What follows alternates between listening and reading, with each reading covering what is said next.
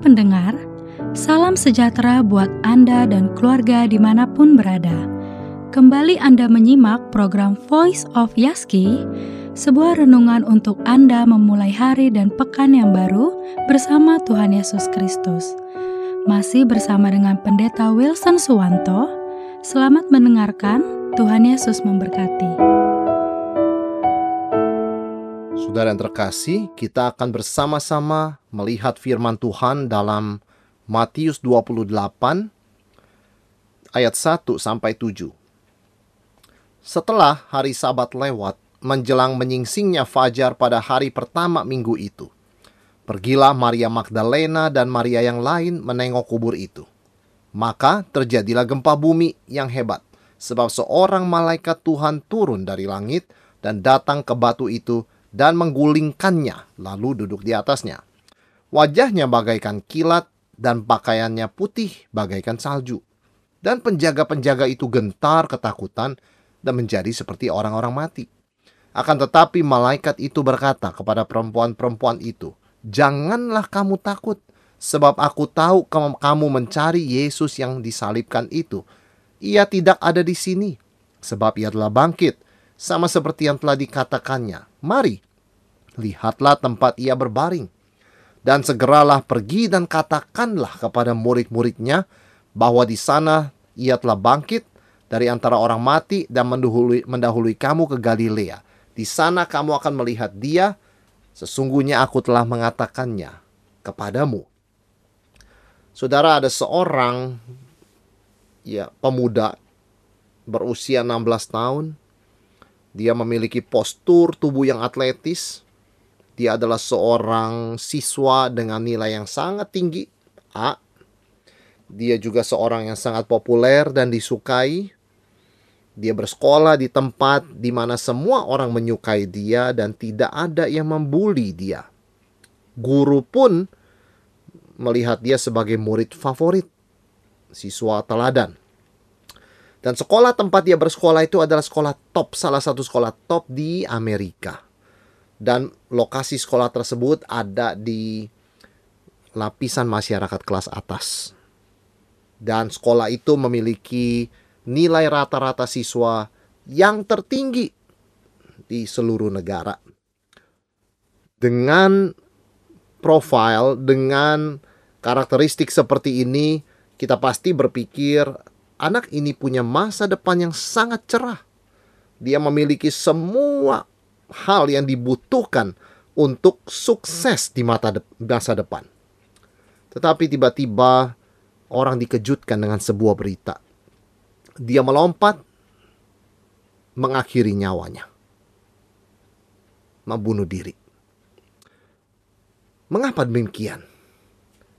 Dia memiliki semuanya, dia dalam keadaan yang baik-baik saja, mengapa tiba-tiba dia mengakhiri hidupnya? Di sisi lain, kita melihat ada orang yang sakit-sakitan tetapi tetap bertahan hidup, melewati berbagai pengobatan yang sangat-sangat sulit. Ada orang juga yang sangat sulit ekonominya tetapi tetap bekerja, melakukan pekerjaan yang melelahkan untuk bertahan hidup. Ada orang yang bahkan dianiaya ditindas, didiskriminasi, tapi tetap berjuang dan bertahan hidup. Kenapa pemuda tadi yang sehat, ekonominya bagus, studinya baik, disukai teman dan guru, mengapa dia tiba-tiba mengakhiri hidupnya? Sepertinya ada sesuatu yang hilang. Ya, yang hilang adalah pengharapan. Yang paling kasihan bukanlah orang yang tidak punya harta, yang tidak populer, atau tidak punya kuasa, atau sakit-sakitan. Yang paling kasihan adalah orang yang tidak punya pengharapan. Sehingga ada perkataan yang sering kita dengar. Manusia dapat hidup tiga minggu tanpa makanan. Tiga hari tanpa air. Tiga menit tanpa udara tetapi hanya tiga detik tanpa pengharapan. Pengharapan itu adalah hidup. Pengharapan itu menopang orang untuk tetap hidup. Kita tidak bisa hidup tanpa pengharapan. Meskipun di depan kita ada makanan berlimpah, air yang banyak, kita menghirup udara yang bersih, kita mempunyai segala-galanya. Tetapi tanpa pengharapan, kita tidak bisa hidup, melanjutkan kehidupan ini. Itu sebabnya Paulus mengatakan dalam 1 Korintus 15 ayat 19. Jikalau kita hanya dalam hidup ini saja menaruh pengharapan kepada Kristus, kalau Kristus tidak bangkit, maka kita adalah orang-orang yang paling malang dari segala manusia. Kalau Kristus tidak bangkit, maka kita adalah orang yang paling malang dari segala manusia. Karena betul-betul kita tidak mempunyai pengharapan. Itulah orang yang paling kasihan, itulah orang yang paling malang, itulah orang yang paling buruk kondisinya. Tetapi kita bersyukur, Kristus telah bangkit. Itu sebabnya bagaimanapun buruknya keadaan kita dan keluarga kita, pekerjaan kita sekarang, tetap ada pengharapan. Yang lebih buruk adalah kalau Kristus tidak bangkit. Yang lebih buruk adalah kalau Kristus tidak bangkit maka tidak ada pengharapan. Itu yang terburuk. Dan tidak ada yang lebih buruk daripada itu. Sehingga karena Kristus bangkit, mari kita jangan putus asa. Mari kita tetap berdiri teguh. Mari kita tidak menyerah. Karena selalu ada pengharapan. Selama kita masih hidup, selalu ada pengharapan. Dan karena Kristus bangkit, maka ada pengharapan sejati. Salah satu senjata iblis adalah menabur rasa putus asa. Memberikan sebuah perspektif keputusasaan. Iblis tidak takut kalau kita jatuh. Dia senang. Tetapi dia takut kalau kita bangkit. Dan untuk orang bangkit, harus ada pengharapan. Tanpa pengharapan, orang kalau sudah tidur pun tidak mau bangun, kalau sudah jatuh tidak mau bangkit. Dan dari mana pengharapan yang sejati itu datang? Pengharapan sejati datang dari kebangkitan Yesus. Itu sebabnya kita perhatikan iblis bekerja lebih leluasa, lebih hebat lagi setelah Yesus bangkit. Karena dengan bangkitnya Yesus tidak ada situasi yang tidak ada pengharapan. Orang bisa datang kepada Tuhan Yesus, membawa segala beban, dosa, kelemahan, kegagalan mereka, dan mendapatkan pengampunan, pemulihan, dan dibangkitkan dari keterpurukan mereka. Dan iblis tidak suka hal itu. Itu sebabnya sejak Yesus bangkit ada begitu banyak usaha untuk menyangkal kebangkitannya. Ada orang menyebarkan rumor, menyebarkan berita bohong bahwa oh para prajurit disuap sehingga mereka membiarkan murid-murid Yesus mencuri mayatnya. Tidak mungkin. Prajurit yang menerima suap melawan perintah atasan pasti dipenggal. Dan prajurit-prajurit Romawi yang ditugaskan mengawal kubur Yesus adalah prajurit yang waras. Tidak mungkin mereka mau kehilangan kepala mereka. Tidak mungkin murid-murid bisa mencuri mayat Yesus ketika kubur itu ditutup oleh batu yang besar yang tidak mungkin satu orang menggulingkannya, apalagi melakukannya dengan senyap. Dan tidak mungkin prajurit tertidur dua-duanya. Dan tidak mendengar bahwa ada sekelompok orang menggulingkan batu. Jadi ada begitu banyak berita bohong, teori-teori yang palsu dan salah yang disebarkan untuk mengkaburkan fakta kebangkitan Yesus. Pertanyaannya mengapa? Karena kalau betul Yesus bangkit dan memang dia bangkit, maka segalanya berubah. Ada pengharapan bagi orang yang paling terpuruk dan tidak ada alasan orang tidak bangkit. Tidak ada alasan orang itu menyerah, tidak ada alasan orang putus asa, tidak ada alasan orang bunuh diri. Beberapa tahun terakhir, selalu ketika kita akan merayakan Paskah, di dunia kita mendengar ada berita-berita yang menyangsikan, meragukan kebangkitan Kristus. Tapi setiap tahun berita itu muncul menjelang Paskah, setelah itu tenggelam. Karena faktanya, kubur kosong, Yesus bangkit. Semua usaha untuk menutupi fakta kebangkitan Yesus itu gagal. malah terbuka kebohongan semua teori palsu itu. Mengapa sih orang mau membuktikan bahwa Yesus tidak bangkit? Karena orang yang di dalam kegelapan, iblis yang di dalam kegelapan, sangat suka kalau juga banyak orang di dalam kegelapan. Tetapi dengan bangkitnya Yesus, terang itu telah bercahaya, telah terbit. Ada pengharapan, tidak ada alasan orang tetap di dalam keterpurukan dan kegelapan mereka. Tidak mungkin mereka boleh berkata, tidak ada pengharapan. Dengan bangkitnya Yesus, maut dikalahkan, selalu ada pengharapan. Ada dua hal yang selalu menjadi target serangan di dalam iman Kristen. Yang pertama soal Alkitab. Alkitab adalah firman Allah Beratus-ratus tahun terakhir, Alkitab terus diserang dan hendak dibuktikan bahwa itu hanyalah buku buatan manusia yang mengandung banyak kesalahan. Namun, ribuan serangan itu tidak berhasil. Yang kedua, selain Alkitab sebagai firman Allah yang menjadi target serangan adalah kebangkitan Kristus. Dan dua hal ini menghancurkan kuasa iblis. Kebenaran firman Tuhan menelanjangi dusta iblis dan kebangkitan Yesus Kristus menaklukkan maut sehingga tidak ada orang yang punya alasan atau excuse untuk berkata no hope, tidak ada pengharapan. Di dalam Kristus selalu ada pengharapan. Nah, karena Yesus bangkit, ada keselamatan. Dan di dalam Roma 10 ayat 9 dikatakan, apa syarat keselamatan?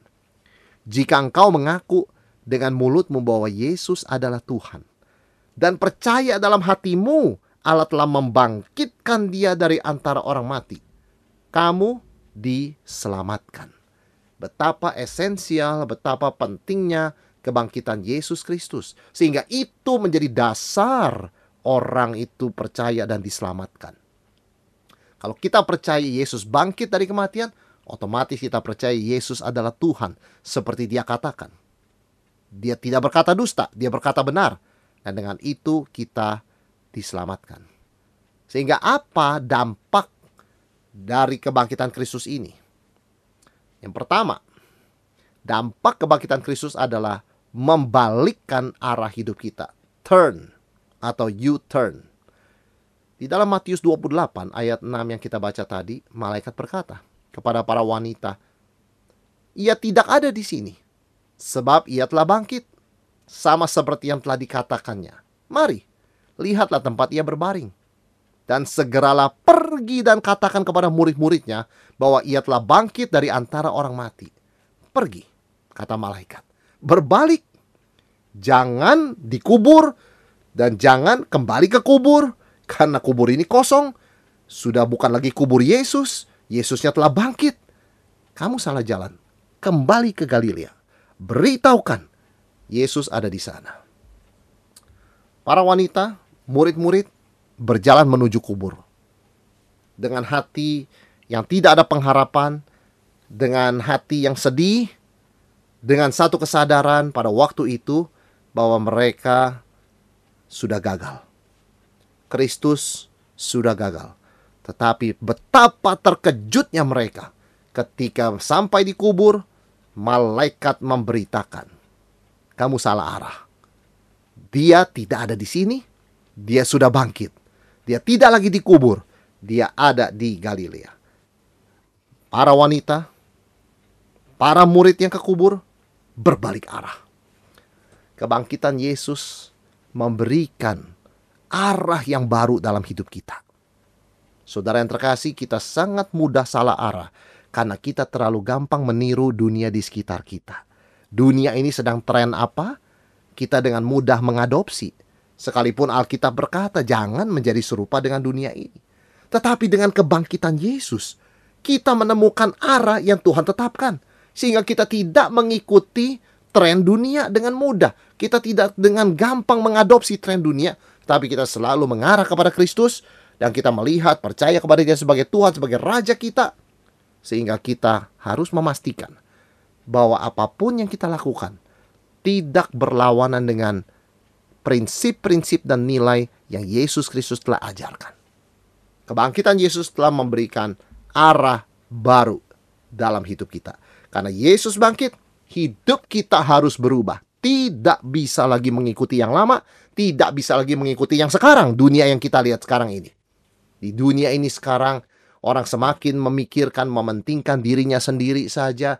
Mereka hanya memikirkan keterkenalan di media sosial. Mereka hanya memikirkan apa yang kedengaran baik, tidak peduli benar salahnya. Kita tidak bisa lagi mengikuti itu. Kita harus break kita mengikuti Yesus yang bangkit. Semua itu adalah menuju kematian. Tetapi Yesus adalah kebangkitan dan hidup. Di dalam dia ada hidup dan hidup yang kekal. Karena itu kita harus ganti arah. Tidak lagi mengikuti dunia, tetapi kita mengikut Kristus. Kita melihat kepada dia, kita mengikuti jejaknya, dan kita melakukan perintahnya.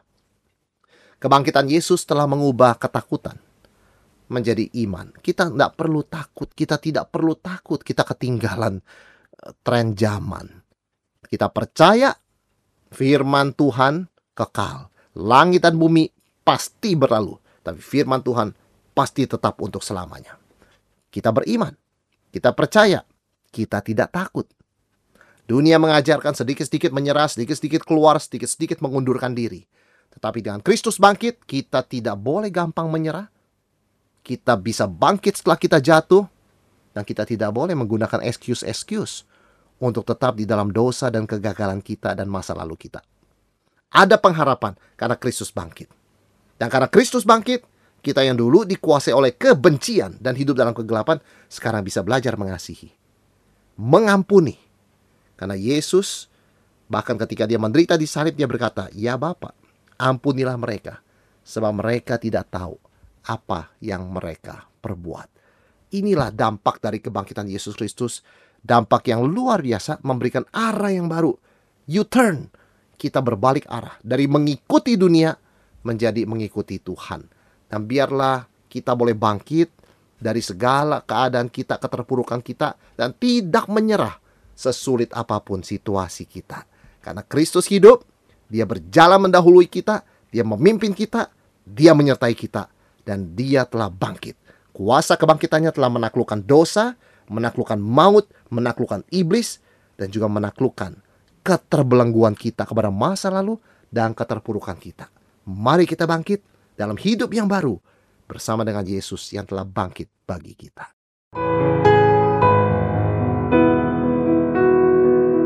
Demikian tadi Voice of Yaski bersama Pendeta Wilson Suwanto.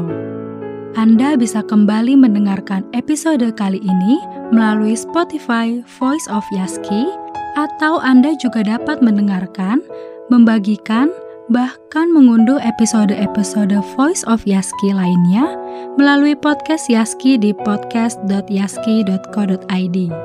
Terima kasih sudah mendengarkan. Salam sehat selalu, dan Tuhan Yesus memelihara Anda dan keluarga.